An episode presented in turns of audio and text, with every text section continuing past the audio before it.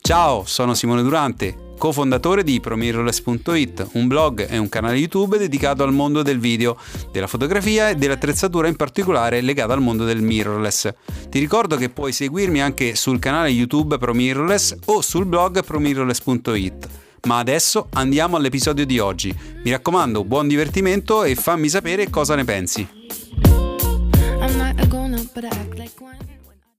Cari amici, ben ritrovati. L'avrete letto dal titolo del video stesso. Oggi parliamo di macchine fotografiche per fare video? Punto interrogativo. Perché? Ecco, eh, l'idea e la motivazione di questo video riflessivo, che poi in fondo non è nient'altro che appunto una riflessione con voi a voce alta, è proprio perché qualche giorno fa abbiamo eh, realizzato un video in cui parlavamo di eh, Canon, dei problemi che sono usciti fuori ultimamente in merito al surriscaldamento e ai limiti di registrazione a fronte appunto delle registrazioni video e molti di voi hanno eh, scritto sotto il video dandoci il loro parere e facendo presente in maniera anche eh, molto coinvolta quali fossero eh, i motivi per cui secondo loro Canon opta per un limite così importante. Ci tengo a sottolineare che questo non è un video su nessuna macchina nello specifico e quindi non mi sto riferendo all'R5 um, né tantomeno ai limiti imposti da una casa o un'altra, ma voglio concentrare l'attenzione in particolare su quello che è stato eh, asserito tra la maggior parte dei, di coloro che hanno commentato in maniera negativa il video, ovvero si chiama macchina fotografica, quindi perché concentrarsi e sparare a zero su quelle che sono delle caratteristiche negative che poi portano esclusivamente al video, come se avere una macchina fotografica quindi implicasse automaticamente il fatto che se c'è un problema in ambito video non è poi così importante. Intanto partiamo dal presupposto che fare video significa fare 25 foto ogni secondo, quindi una macchina fotografica non fa nient'altro che una foto, nel video se ne fanno 25 foto al secondo ed è qui che è nata l'illuminazione di, tra virgolette, oltretutto Canon che circa 10 anni fa, nel 2008, tirò fuori la Canon 5D Mark II, Canon che fu fu eh, diciamo l'apripista per questo nuovo eh, esperimento all'epoca, appunto una macchina fotografica dargli la possibilità di realizzare filmati. È quello appunto che fece Vincent Laforet, primo pioniere, se possiamo dire, di questo eh, nuovo metodo di utilizzo delle fotocamere proprio in ambito video, addirittura andando contro tendenza rispetto a quello che era il volere della casa che aveva mh, dato lui la camera per provarla in ambito fotografico. Vincent fece un primo filmato, ehm, un primo esperimento che suscitò un interesse incredibile, pazzesco, so- soprattutto se pensiamo all'epoca in cui uscì su YouTube, che non era appunto conosciuto o comunque utilizzato come oggi, e quindi da lì si scatenò il putiferio in ambito video per quanto riguarda le fotocamere. I costruttori quindi iniziarono a capire che quello era un vero e proprio business da sviluppare così importante che ad oggi rivoluziona completamente il concetto di, di fotocamera o di macchina fotografica. Coloro che pensano alla macchina fotografica esclusivamente per fare fotografie probabilmente sono scollati da quello che è poi il vero e proprio mondo che si è sviluppato da dieci anni a questa parte.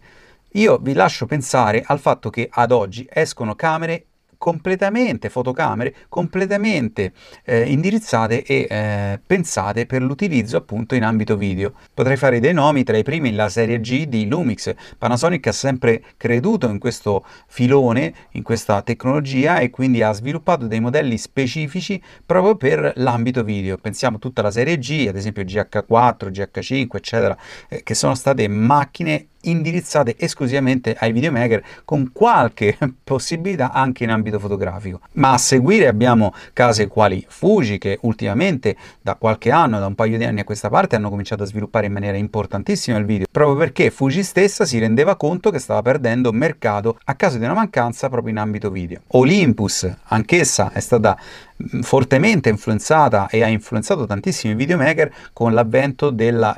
eh, stabilizzazione, quindi con la possibilità di portare il video eh, operatore ad avere una macchina che oltre a realizzare bellissimi video poteva garantire una stabilizzazione, quindi un movimento. Vi ricordo e vi faccio osservare ad esempio che sono stati lanciati innumerevoli video di presentazione delle case produttrici proprio in ambito video e quindi con la macchina che faceva vedere quanto era potente in ambito video. E non serve che io vi giustifichi appunto eh, la propensione che i costruttori hanno verso il mondo del video. È, fondamentalmente è abbastanza chiaro che oggi quando esce una macchina viene data almeno il 50% delle informazioni in ambito video così come nell'ambito fotografico. Quindi già solo questo vi dovrebbe quindi far riflettere che vedere la vostra fotocamera solo come un mezzo esclusivo per fare fotografie probabilmente è sbagliato. I motivi che hanno portato i produttori a pensare alle fotocamere come un mezzo per fare non solo fotografia ma anche video sono tanti e mh, mm, di diversa natura. Pensiamo ad esempio alla maneggevolezza che la fotocamera permette rispetto a un camcorder. E la fotocamera infatti è molto piccola, è maneggevole e soprattutto può essere utilizzata anche in ambito cinematografico. Oggi eh, esistono tantissimi esperimenti in cui queste fotocamere vengono utilizzate a volte anche sacrificate proprio perché un conto è perdere una macchina da 2000 euro su un set anche importante di, di un, film molto importante dove c'è un'esplosione e dove la camera potrebbe subire dei danni quindi un conto è perdere 2000 euro un conto è perdere una Harry magari da 100.000 euro questo è uno dei motivi l'altra è la compattezza la maneggevolezza e quindi avere ad esempio delle camere car da fissare su macchine in corsa eccetera oppure eh, da inserire in luoghi angusti Ecco, questi sono mm, elementi di praticità che hanno portato, visto l'avvento della tecnologia e della qualità delle macchine stesse, hanno portato appunto una mirrorless, una reflex ad essere utilizzate in ambito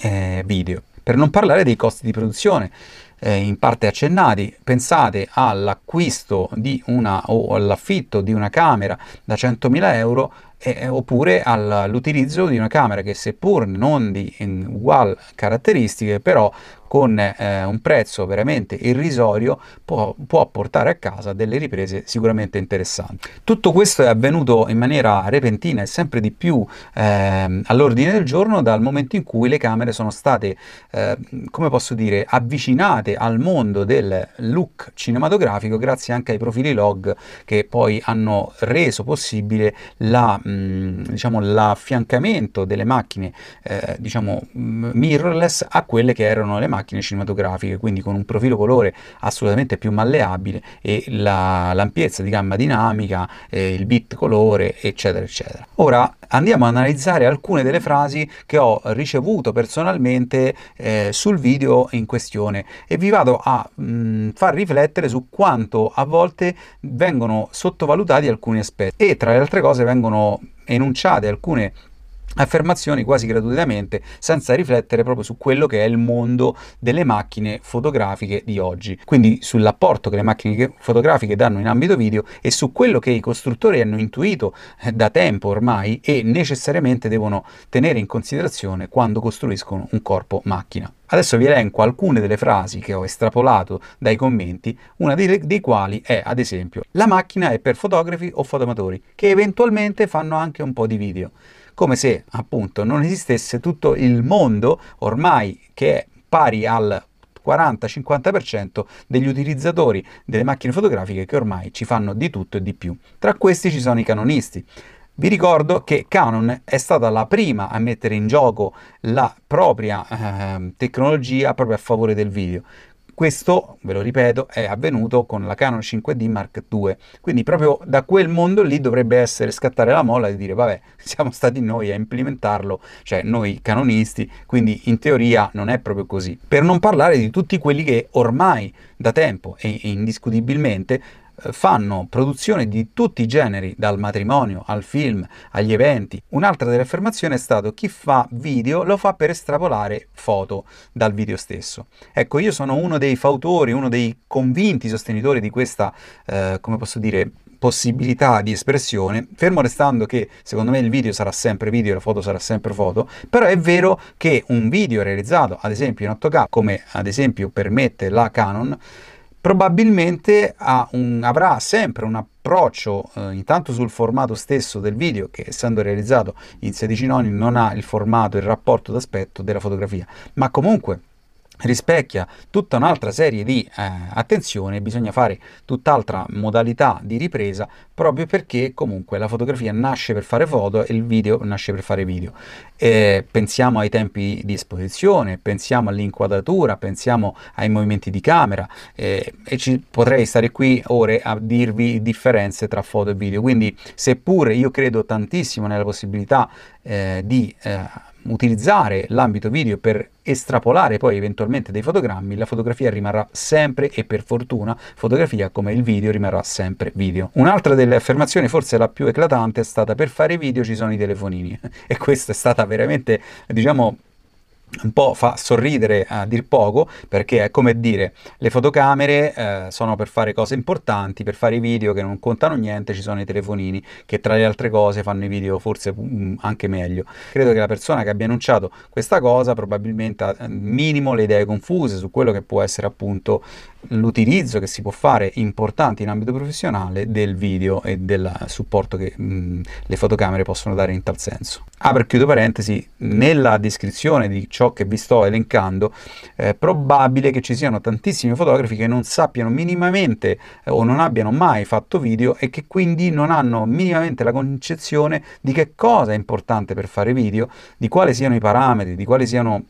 come posso dire, gli aspetti da tenere in considerazione per ottenere dei video veramente di qualità. Quindi mh, alcune affermazioni sono veramente uh, così, quasi senza senso. Un'altra delle affermazioni è stata prendere la R5 per fare video professionali è come pensare eh, di prendere un cellulare per fare servizi fotografici professionali. Questa affermazione mh, non, non la capisco perché i progettisti di Canon hanno implementato all'interno della R5 delle caratteristiche molto evidenti in ambito video e molto importanti in ambito video proprio per uh, cercare di creare una macchina che potesse in qualche modo addirittura anticipare i tempi, vista la risoluzione ad esempio, che è l'unica macchina che realizza insieme a piccoli altri esperimenti che sono stati fatti da altre case produttrici, è, una, è forse l'unica macchina che gira in, attualmente in 8K, diciamo tra le mirrorless, e quindi direi che è assolutamente pro video, non a sfavore, o comunque non è che ha messo una cosa tanto per metterla, è chiaro, un netto, evidente eh, tentativo da parte di Canon di creare una macchina molto incentrata sull'ambito video. Le caratteristiche che la macchina stessa presenta sono da, da noi stessi state elogiate in maniera eh, eh, assolutamente positiva. Pensate al fatto che nella tabella che avevamo fatto vedere su quel video era tutto assolutamente a favore e vincitrice in quasi in tutto la Canon R5 quindi è una macchina che da parte di Canon è stata fortemente voluta in ambito video perché lì si parlava esclusivamente di caratteristiche in ambito video e che aveva vinto su tutti i fronti. Quindi non capisco il motivo per cui qualcuno possa pensare che l'R5 non sia una macchina dedicata a questo ambiente questo specifico settore. Tra coloro che eh, si sono battuti a favore appunto alla, anzi a sfavore favore delle fotocamere utilizzate in ambito video, c'è chi sottolinea fotocamera, non videocamera, come ripeto, io non riesco a capire questo accanimento verso coloro che possono utilizzare una, videocam- una fotocamera in ambito video. Ripeto, non sono io Simone che faccio questo, ma è ormai il mondo intero che produce, addirittura in ambito cinematografico, si producono eh, pellicole o comunque si producono lavori in ambito uh, video con fotocamere. Questo è un dato di fatto, è un'estensione ehm, di un mezzo che inevitabilmente ha uguagliato il mondo fotogra- fotografico. Punto. Ancora ho letto, io resto basito dall'importanza che viene data al video ad una macchina fotografica. Anche qui, stesso concetto appena esposto. Beh, direi che non io, ma i produttori di, di marchi importantissimi, quali Fuji, Sony, eh, Fuji eh, Canon, eh, Panasonic, eccetera, eccetera, danno molta importanza a questo aspetto, proprio perché si rendono conto che una macchina fotografica ormai ha, rimane il termine fotografico, ma eh, assolutamente deve coprire e inevitabilmente tutti e due i settori. Non solo, aggiungerei che un fotografo oggi come oggi, soprattutto un fotografo che vuole fare questo come mestiere, dovrebbe probabilmente preoccuparsi di capire qualcosa anche di video, visto che il 90% della comunicazione, che sia professionale, quindi in ambito ehm, commerciale, piuttosto che in ambito appunto di eventi e quant'altro viene assolutamente veicolata attraverso il video. Oh, poi tra questi c'è stato chi ha concentrato attenzione sulla problematica della tempistica. Ad esempio, eh, tutti gli altri amatori e professionisti mi spieghino quando mai fanno video 8K più lunghi di 20 minuti? Ecco, allora, premesso che in 8K probabilmente nessuno, perché è appena uscita una camera che fa questo, ma parlando del tema durata, e quindi del tema 20 minuti, ma anche fossero 29 minuti, vi posso assicurare, e vi faccio adesso un elenco, di ehm, tipologie di riprese che necessitano assolutamente di un tempo maggiore dei 20-29 minuti. Ad esempio, video matrimoniali. Mi capita spessissimo in ambito matrimonio di avere la necessità di registrare per molto tempo perché? Perché ad esempio ci sono degli speech o comunque delle cerimonie che vengono richieste in modalità integrale. Questo è uno dei primi esempi e comunque laddove non fosse garantito almeno i 29 minuti che comunque posso capire possono essere già abbastanza, ma pensare a 10 minuti di incisione, eh, ecco, in quell'ambito sicuramente sarebbe devastante una registrazione che ti si pianta dopo 10 minuti, soprattutto se la stessa viene interrotta da un tempo necessario di recovery per il raffreddamento della macchina. Quindi nel nostro ragionamento mm, dedicato al video che ho su esposto, si faceva attenzione non al fatto che la macchina si fermi a 29, 20, 10, ma il fatto che la macchina non sia in grado di ripartire in maniera immediata, così come fanno tutte le altre macchine. Infatti molti non sanno che il problema appunto dei 29 minuti è legato esclusivamente a un problema doganale, cioè le macchine per se superano la registrazione oltre i 29 minuti devono essere dichiarate come videocamere pure e quindi a quel punto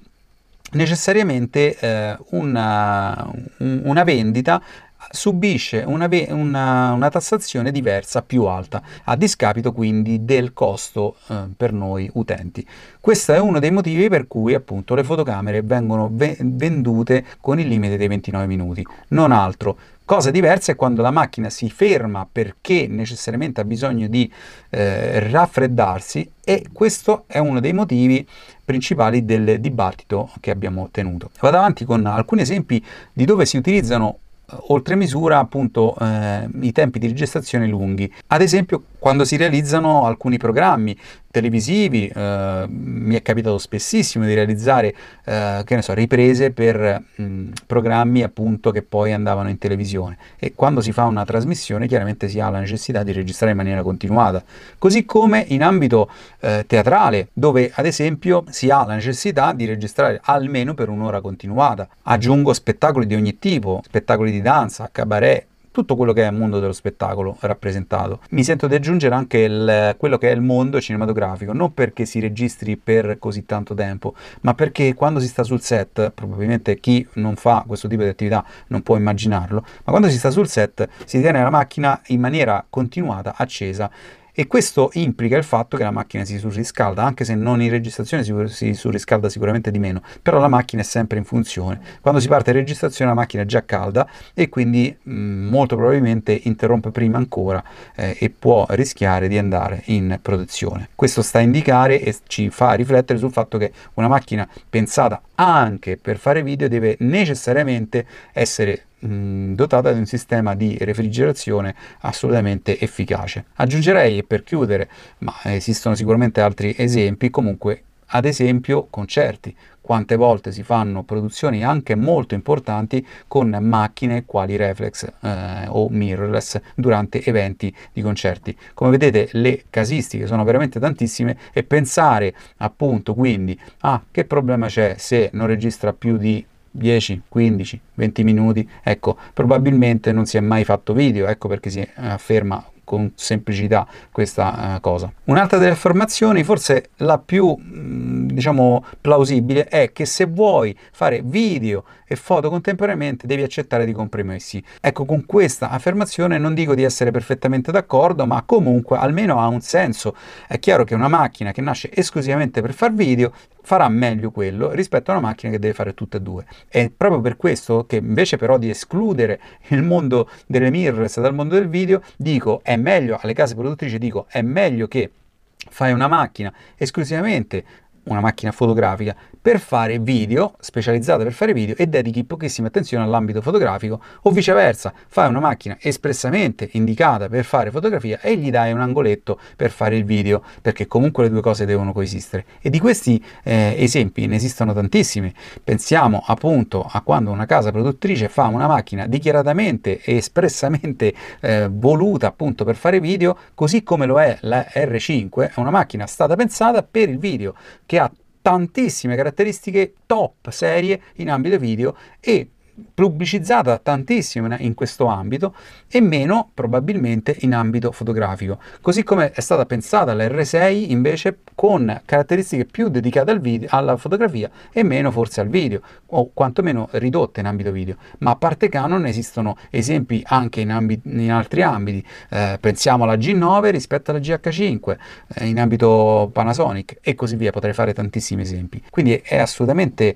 eh, evidente che le case produttrici fanno dei modelli più indirizzati per il video, mentre invece alcuni ha, eh, più indirizzati verso la fotografia. Un altro dei commenti, eh, tutte le marche, tutti, quindi tutti i modelli, tutte le case eh, sul 4K eh, hanno limitazioni di tempo. Ecco, questo è altresì sbagliato affermarlo in quanto ad esempio ci sono case come mh, Panasonic che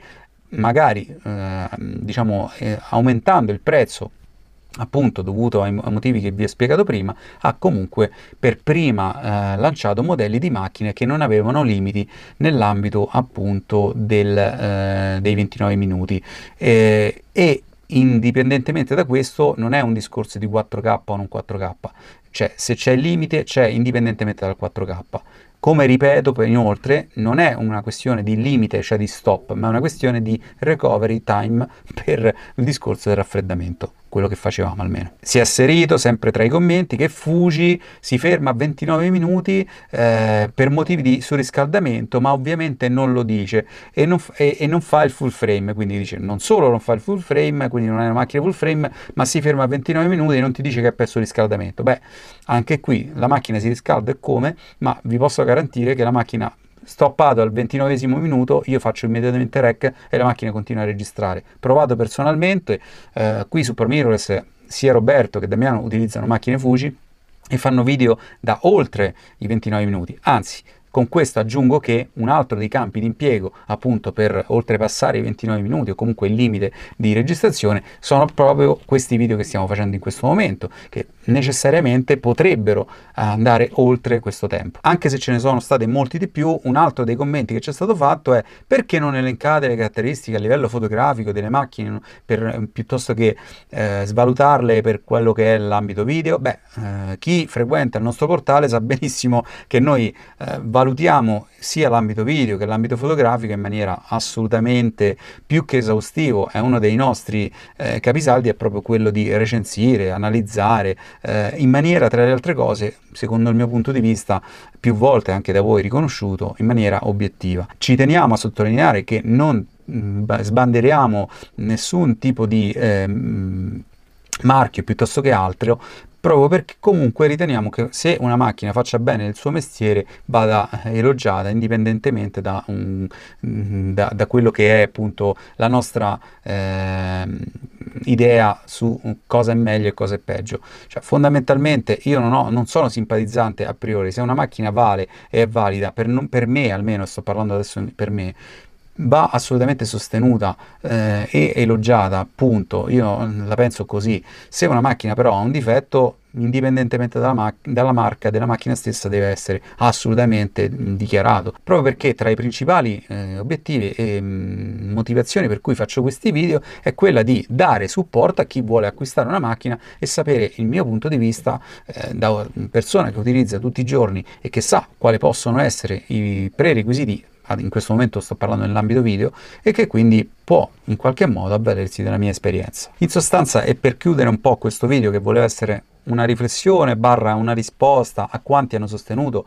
che appunto una macchina fotografica non debba o potrebbe fare video, ma in fondo non è eh, diciamo da accusare nel momento in cui lo fa in maniera diciamo superficiale, tra virgolette, perché non è questo che penso dei modelli che abbiamo elencato nella recensione, ma in fondo il motivo per cui ho pensato di fare questo video era appunto per spiegarvi che mh, c'è una piena consapevolezza di quello che abbiamo asserito e non era una simpatia verso nulla e nessuno, verso un marchio piuttosto che un altro, anzi tra parentesi eh, ci tengo a sottolineare che a noi non ci paga nessuno per, fare, per parlare parlare di Sony piuttosto che di Canon, che di eh, Olympus, eccetera. È un nostro personale punto di vista in funzione di quello che tra le altre cose eh, a volte utilizziamo direttamente, altre volte andiamo a documentarci leggendo specificatamente dal manuale di istruzione, quindi dichiarato ufficialmente dalle case produttrici. Non è che ce lo siamo inventato, ok? Insomma, per chiudere questa fase riflessiva,